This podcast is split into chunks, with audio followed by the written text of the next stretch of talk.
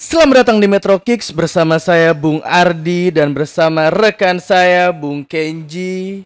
Dalam beberapa waktu ke depan kita akan membahas seputar sepak bola dari dalam negeri dan luar negeri. Stay tune.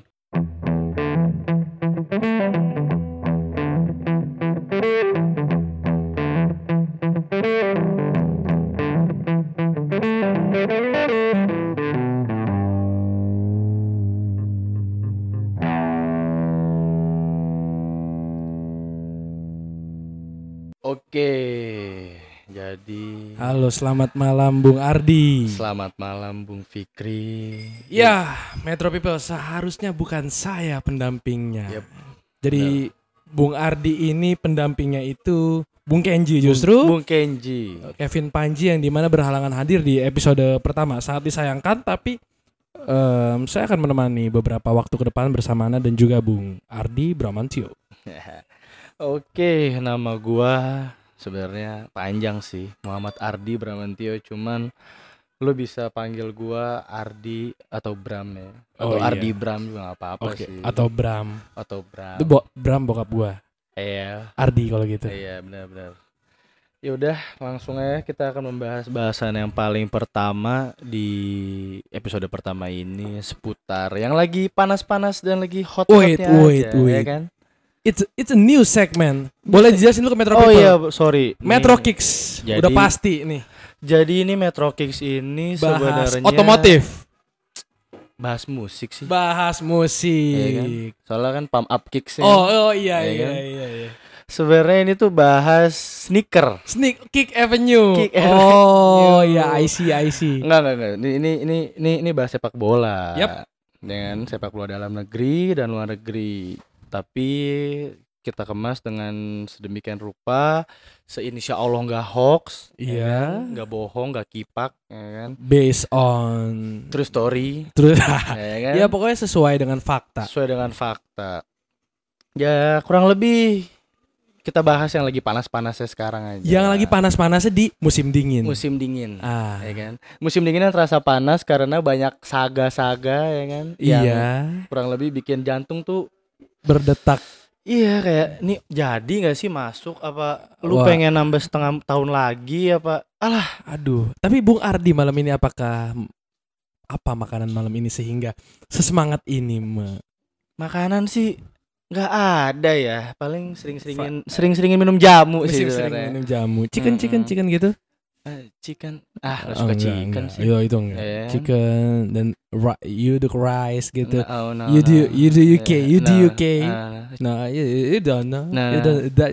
doesn't like. I don't like it. Okay. But chicken college I like it. Okay. Again. Chicken what? Chicken college. Okay. Okay, ini udah lanjut jauh nih. Yeah. Okay, lanjut. Okay, jadi di pembahasan pertama ini kita sebenarnya pengen bahas tuh Bruno Fernandes. In Bruno we trust. Mungkin atau mungkin bisa jadi sebaliknya, jadi titik balik di mana Bruno itu jatuh. Yup. Dia dari Sporting Lisbon yang di mana digadang-gadang mengikuti jejak seniornya. Iya. Ya kan? Cristiano Ronaldo. Sudah pasti. Nani. Iya, ya kan? Yang digadang-gadang, yang ya semua pasti punya overrated terhadap sesosok pemain ketika Shinji Kagawa pindah ke MU.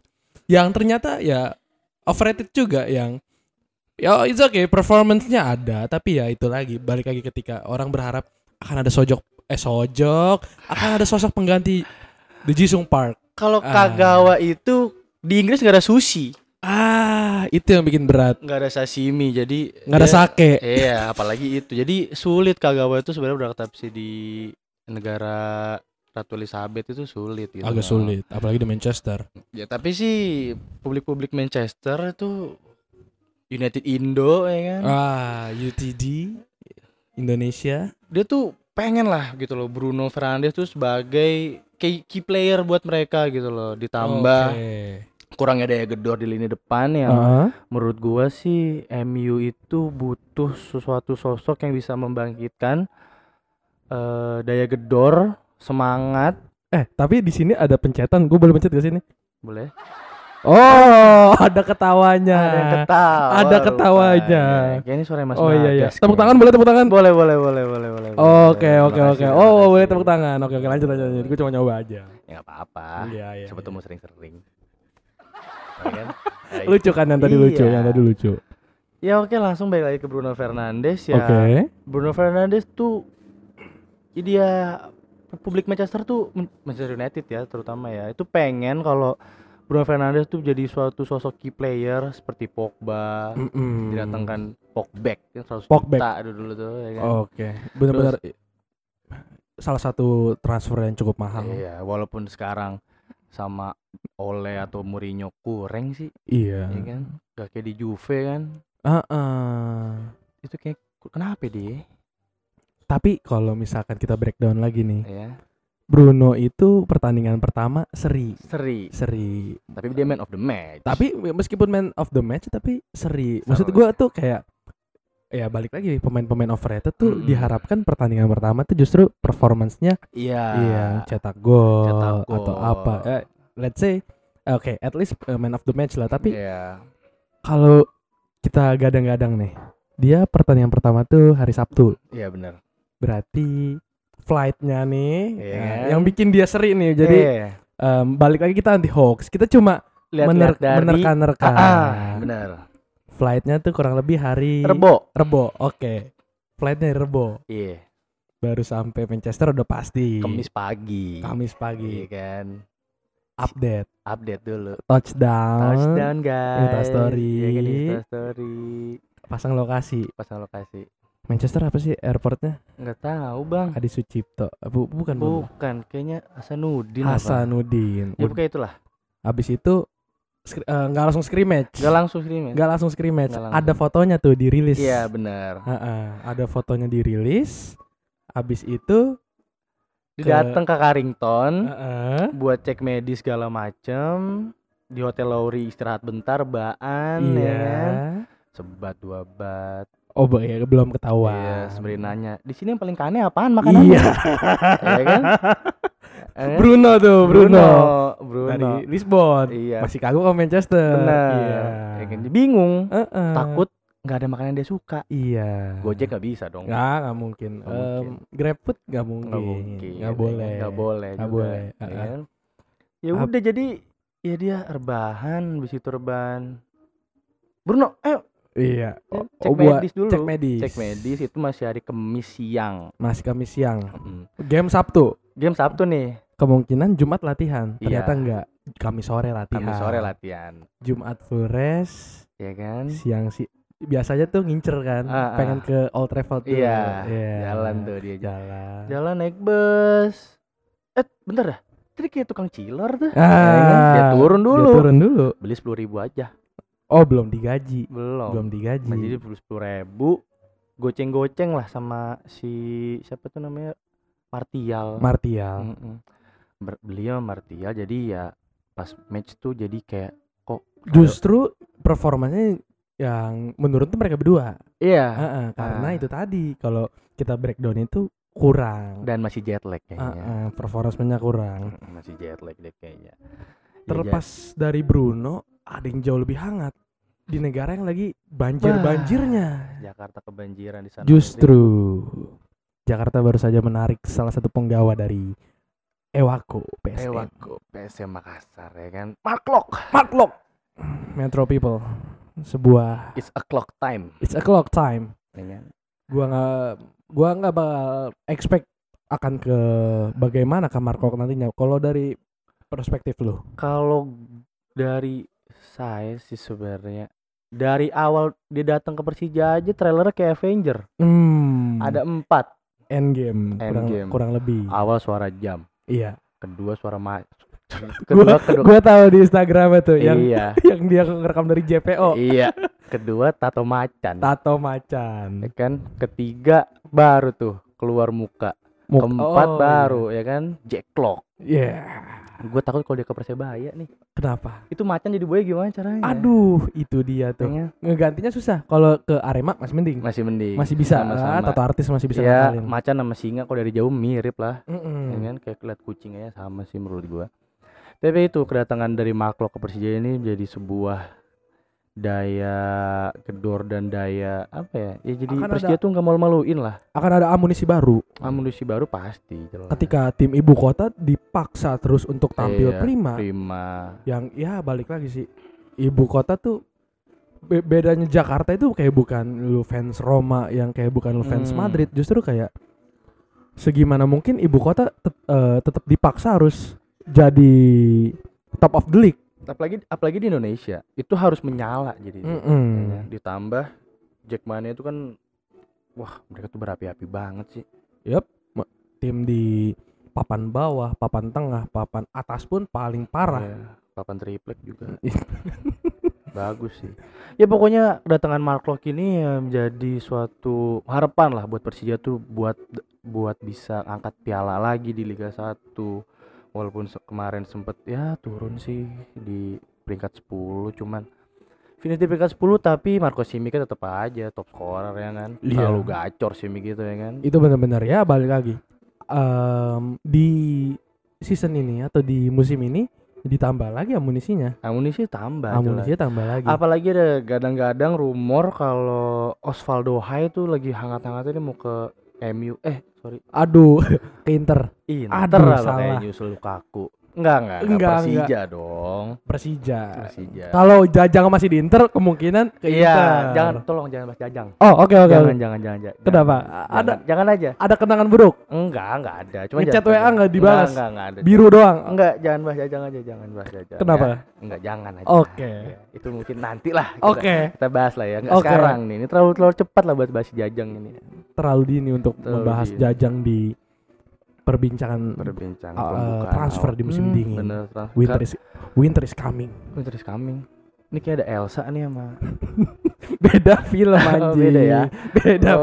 Beda film. Jadi si Marc Klok ini adalah sebenarnya dia tuh masih muda sebenarnya. Masih 26 atau 28 gitu. Tapi dia gue yakin udah bisa S2.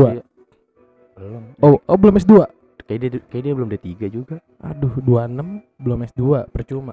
Dia SMA pakai C. Iya, pakai C. Ya udah. Gue enggak berani berkomentar gue. Iya benar. SMA enggak di Indonesia. Iya sama. Jadi gue di Bekasi. Oh iya. Bekasi kan beda negara. Jadi Bekasi itu luar negeri sebenarnya. Ya udahlah jangan bahas Bekasi.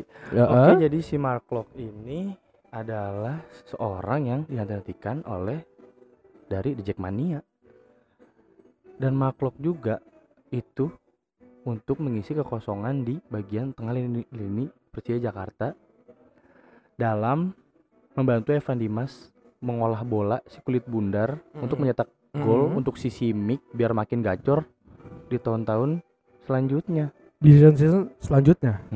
Bener. Bagaimana soal kabar semacam keseluruhan transfer? Yang justru sebenarnya hangat tapi tertutup dengan Bruno, tertutup dengan adanya Marc Klok. Ya. Jadi sebenarnya tuh ada 5 sih sebenarnya. Satu nggak boleh disebut. Ada merek. Oh, satunya siapa? Bruno Fernandes. Ya, tapi ke-6 itu tuh menurut gue ini yang wow banget ya. Pertama tuh Christian Eriksen. Ya kan? Maestro dari Tottenham Hotspur yang tahun ini ternyata nggak dipakai Mourinho. Wah, itu sama kejadiannya ketika Anelka nggak dipakai tuh di timnas Prancis. jangan itu. Oke. Kejauhan. Anggap aja kayak Mourinho ngebuang Rooney kayak. Sebuah.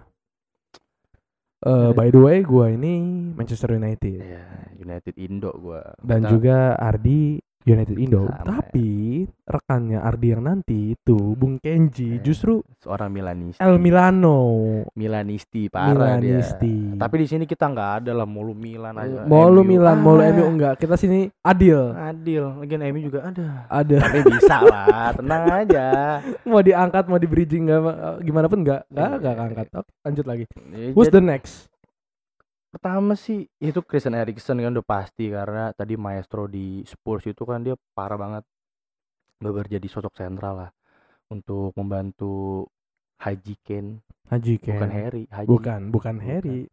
Kalau nggak Haji Ken itu aduh gue lupa tuh. Jangan dong. Jadi oke deh, itu jangan, itu hoax yang presiden jangan sih, yang Insinyur Jokowi. Sudah. Oke, lanjut ke berikutnya. Yang kedua tuh pasti Bruno Fernandes. Yang tadi udah kita bahas. Yep. Yang ketiga tuh ada Erling Braut Haaland.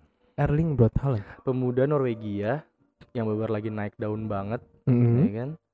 Dia cetak 6 gol dalam hanya 2 atau 3 match. Yep. Dengan transfer yang ya lumayan. Cukup ya fantastis lah bagi para pekerja UMR karena fee-nya ini 20 juta.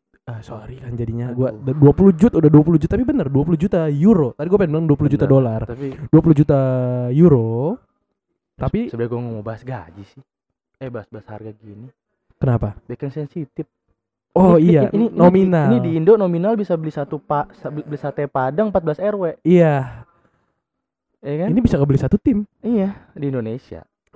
Tapi ya balik lagi kalau soal gaji di Eropa. Iya. Terang-terangan kalau market value-nya 45 juta. Ya kan? Dengan adanya tambahan 20 juta euro. Ya kan? Apalagi dengan kepindahannya yang tadinya dipikir publik itu dia bakal pindah ke Manchester United atau dia pindah ke Dortmund. Mungkin itu suatu langkah yang bagus karena menurut gua ya gak usah lah terlalu buru-buru datang ke United. Karena apa? Karena yang menurut gua masa depan lu tuh masih panjang gitu. Yep. Kenapa gak lu cari Dortmund walaupun Leipzig itu sebenarnya bagus. Leipzig atau Salzburg. Ya pokoknya antara itu lah, soalnya sama-sama dari Red Bull jadi gua kadang suka keder sih. Iya. Ya kan? Tapi ya kalau menurut gua kalau ke Dortmund itu sebenarnya tuh sebagai batu loncatan yang bagus gitu loh. Jadi kalau ke MU dulu langsung tuh kayak rock jumping. Iya, ketinggian. Batu loncatan. Jadi kalau takut daripada ketinggian mending yang batu sedang-sedang aja lah. How about Steven Bergwijn? Itu masih kejauhan. Kita bahas dulu. Kita ke Paco Alcácer dulu. Daripada Steven, lebih mending Alcácer. Mendingan Paco Alcácer. Tapi gue lihat sih dengan market value-nya emang cukup fantastis. Nggak sefantastis Christian Eriksen, nggak sefantastis ya macam-macam Bruno Fernandes, tapi it's okay. About 35 million, about 42 million. Karena sebenarnya Paco Alcácer tuh menarik gitu. Menariknya tuh karena apa ya? Karena Paco Alcácer itu tadinya itu adalah sebenarnya juru gedor dari si Dortmund. Yep. Ya kan? Sempat jadi juru gedor Dortmund di saat Dortmund lagi bukan puasa gol sebenarnya kayak puasa sunnah kayak, gol enggak kayak aduh striker gue kurang nih itu tau-tau Paco Alcácer kayak enggak gue bisa buktiin gitu. Lagian dia juga Paco Alcácer ini udah keliling-keliling kemanapun, dia udah pernah lah nyicipin dari Barca pernah atau kalau nggak salah Barca pernah ya kan, akhirnya sekarang dia ke Dortmund dan dia sekarang ke Villarreal. Menurut gue sih Villarreal sih emang jatuh banget sih, cuman ya sudahlah. Kalau memang ternyata ditakdirkan ke sana ya it's okay. Kalau bisa di sana bisa jadi from zero to hero, kenapa tidak? Gue tadi nggak expect kalau di sana kalau bisa from hero to zero, kenapa enggak? Kenapa tidak? Ya kan? Pernah tuh kejadian kayak gitu tuh, from zero to hero. Rata-rata mereka yang kayak MU. Iya sih, cuman udah oke. Selanjutnya Dani Olmo. Buat siapa yang belum tahu Dani Olmo itu adalah pemuda dari Spanyol udah pasti Spaniarta ya kan? Cuman dia juniornya Puyol. Enggak dong. Puyol Spanyol dong. Ya tapi kan beda. Beda tongkrongan. Enggak mungkin dia nongkrong sama abang-abang disuruh-suruh mulu, jangan. Pokoknya dia ini gede di Dinamo Zagreb. Ya orang awam lah sama Dinamo Zagreb. Dinamo Zagreb. Iya kan? Kalau gede di gue pengen ngomong di Dinamo setan ribet banget. Oke, lanjut. Untung enggak tong setan. Oke, jadi dia tuh pindah ya dari Dinamo Zagreb ke muter dong kalau tong setan. Ya udah. Tosan dong. Ini bukan Sri Mulat. Oke. Ya, sudah. Enggak. Jangan ketawa Anda. Buat Metro People kalau tahu tong setan itu kalau dijago ngetos dia. Iya, ngetos. Iya. Mungkin ada yang berdiri. Ada yang iya, tosan sambil berdiri. Berdiri, oh. Iya kan? Udah dong, ini bukan seri mulut dong. Bukan seri mulut dong. Dani Olmo ini adalah seorang pemuda, ya kan? Walaupun dia besar di Dinamo Zagreb, tapi menurut gua dia tuh punya bakat yang lumayan. Oh, lumayan sih. Ya lumayan bagus lah dia di piano. Aduh. Iya sih. Iya. Lanjut Dani Olmo dengan fee 20 juta sama dengan piano jadi ingat Kavin Aprilio. Aduh. Dan, iya. Lanjut lagi. Dani Olmo dengan ya lumayan lah dia datang ke Leipzig, ditambah Leipzig sekarang lagi naik-naiknya juga, ya kan. Itu sama kayak waktu Leicester lagi naik-naiknya juga. Iya, benar. Tapi Leipzig ya enggak sedrama Leicester lah. Leicester tuh berdrama banget. Yep. Lanjutnya nih yang ke-6 top 6 winter deal tuh menurut gua tuh ya ini Steven Bergwijn ini. Steven Bergwijn. Iya. Yep. Pemuda Belanda. Tadi pemuda Spanyol sekarang pemuda Belanda. Dia ikut perang dulu. Yep. Melawan bambu runcing dia punya shotgun. Dia pasti masih kenal Ahmad Yani. Pasti. Oke. Okay. Dia masih notice. Aduh, Kapten Tendian itu dibunuh PKI. Oke, lanjut. Jauh jam 12 PKI. Dia ini datang dari PSV ke Spurs, ya kan? Iya. Dengan ya fee yang lumayan, tapi di sini dia punya PR. Ya, PR apa? PR-nya adalah dia harus menggantikan sosok seorang Harry Kane. Karena Harry Kane lagi dilanda. Iya, Haji Ken, sorry. Karena Haji Ken lagi dilanda cedera. Ya. Jadi gua kayak Mourinho tuh ngomong kayak, "Eh, lu tolonglah. Bisa lah nyetak gol, tolongin gue." gitu. Yep. Aduh, ini si Ken sakit nih dia. Ya balik lagi kalau udah dipupuk harapan kayak gitu ketika lu gua nggak terlalu punya base bola yang kuat atau dasar bola yang kuat, tapi setiap orang ketika dapat tuntutan bebannya cukup berat. Bener sih. Entah lu seorang profesional di bidangnya, pilot atau pilot kayaknya nggak ada tuntutan deh, macem-macem. Ya lu seorang komedian lu harus dituntut lucu, sama kayak juga pemain bola harus dituntut jago. Iya. Apalagi kalau misalnya ya kayak penyerang kayak si Steven Bergwijn ini, lu harus dituntut kayak ya lu harus tolonglah gitu. Kayak dia jadi mungkin Mourinho tuh pengen tuh Steven Bergwijn itu yang melapis sosok si Harry Kane itu. Tapi dengan bukti kemarin dia mencetak 1 gol di laga melawan City dengan skor akhir 2-0 yang dengan disusul oleh gol dari Son Heung Min.